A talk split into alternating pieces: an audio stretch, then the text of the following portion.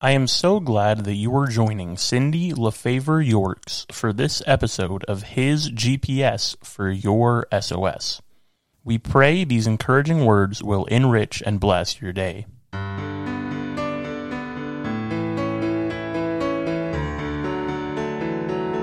There's an upstart hotel in Las Vegas that boasts the right amount of wrong with regard to its image. It's catchy and sounds counterintuitive, all right but at the end of the day, there's no such thing as a right amount of wrong, at least in God's economy. The definition of wrong describes something incorrect or untrue, unsuitable or undesirable, in a bad or abnormal condition.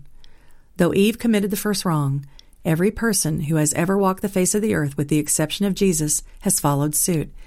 And ever since that fateful bite of the apple occurred, Satan has been cloaking wrongdoing with all sorts of smoke and mirrors to try to trip up followers of Christ who devote themselves to trying to do the right thing.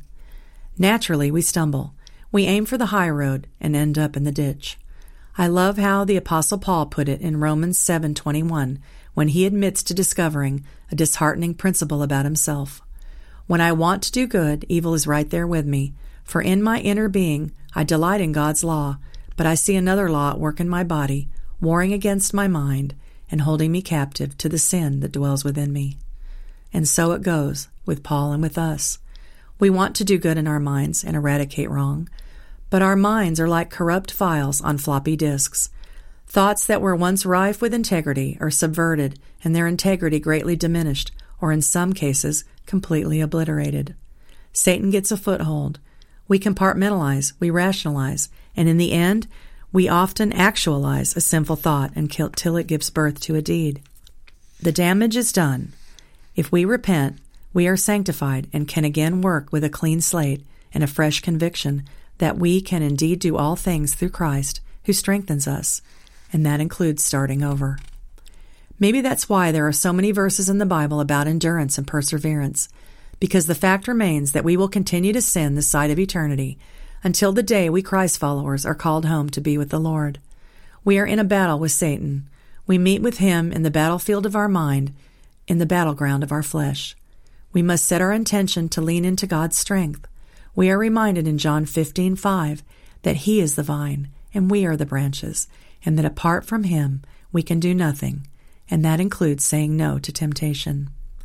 Though our sinful rational thoughts might lead us to believe that a small amount of wrong is acceptable, that erroneous statement is an affront to God. In 1 Peter 1 18 to 19, we read that he has done no violence, nor was there any deceit in his mouth. That's why God sent his son Jesus to atone for our sins, so we could be restored to his presence. Once we belong to him, we are challenged to think and behave differently. Let those who love the Lord hate evil, for he guards the lives of the faithful ones and delivers them from the hand of the wicked. Now there's a question for us to ponder on a deeper level. Do we hate evil, or do we soft pedal its impact and significance?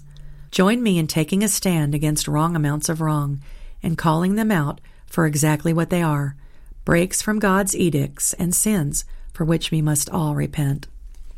I'd like to read an excerpt from my second book, The Trapdoor, and this installment is called Hedonism. Hollywood and literature love to take a sow's ear and turn it into a silk purse. They often specialize in legitimizing the immoral and the illegal. You are no doubt familiar with the compelling stories of poor unfortunates being faced with impossible choices that lead them to commit crimes that appear justified somehow. The terminally ill dad with four kids needs to leave a nest egg for his needy family, so he becomes a meth dealer. A widowed mother of two begins selling marijuana illegally to make ends meet. The wife of a wealthy, infirmed older man is given permission to take a lover so she doesn't miss out on the sexual pleasures of youth. A young merry outlaw from Sherwood Forests robs the rich to give to the poor to balance socioeconomic inequality. We sympathize with such characters and are drawn into their dilemmas, even though their behaviors and actions are inherently wrong. What they exhibit is a form of justifiable hedonism.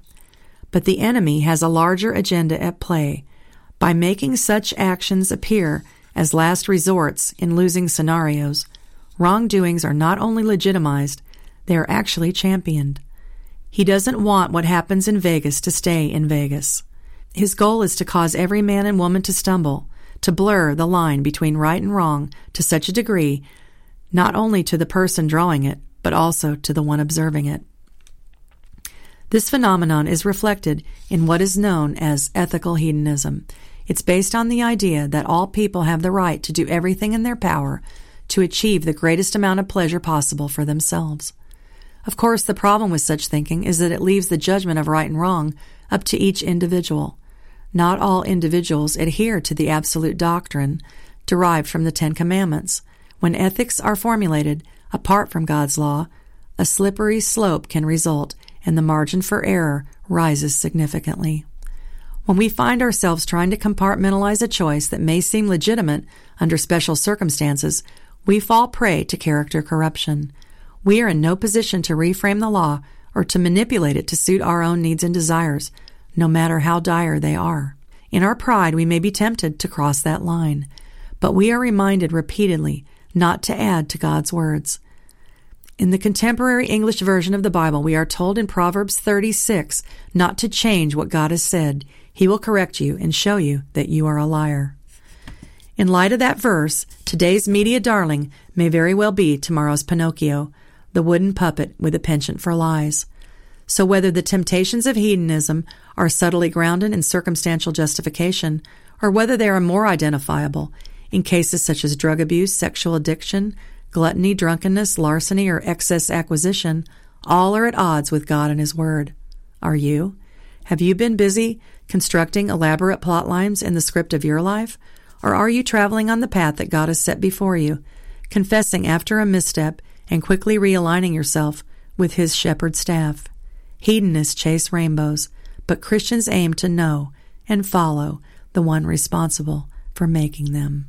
And the keys to kingdom living are avoid the trap of indulgence and remain grounded in obedience. And the doorpost is you've already put your time in that God ignorant way of life. Now is the time to be done with it for good. Of course, your old friends don't understand why you don't join in with the old gang anymore, but you don't have to give an account to them. They're the ones who will be called on the carpet and before God Himself. And that's from 1 Peter 4 3 to 5. Thank you for joining us today for this episode of His GPS for Your SOS. Cindy also posts encouragement daily on Instagram.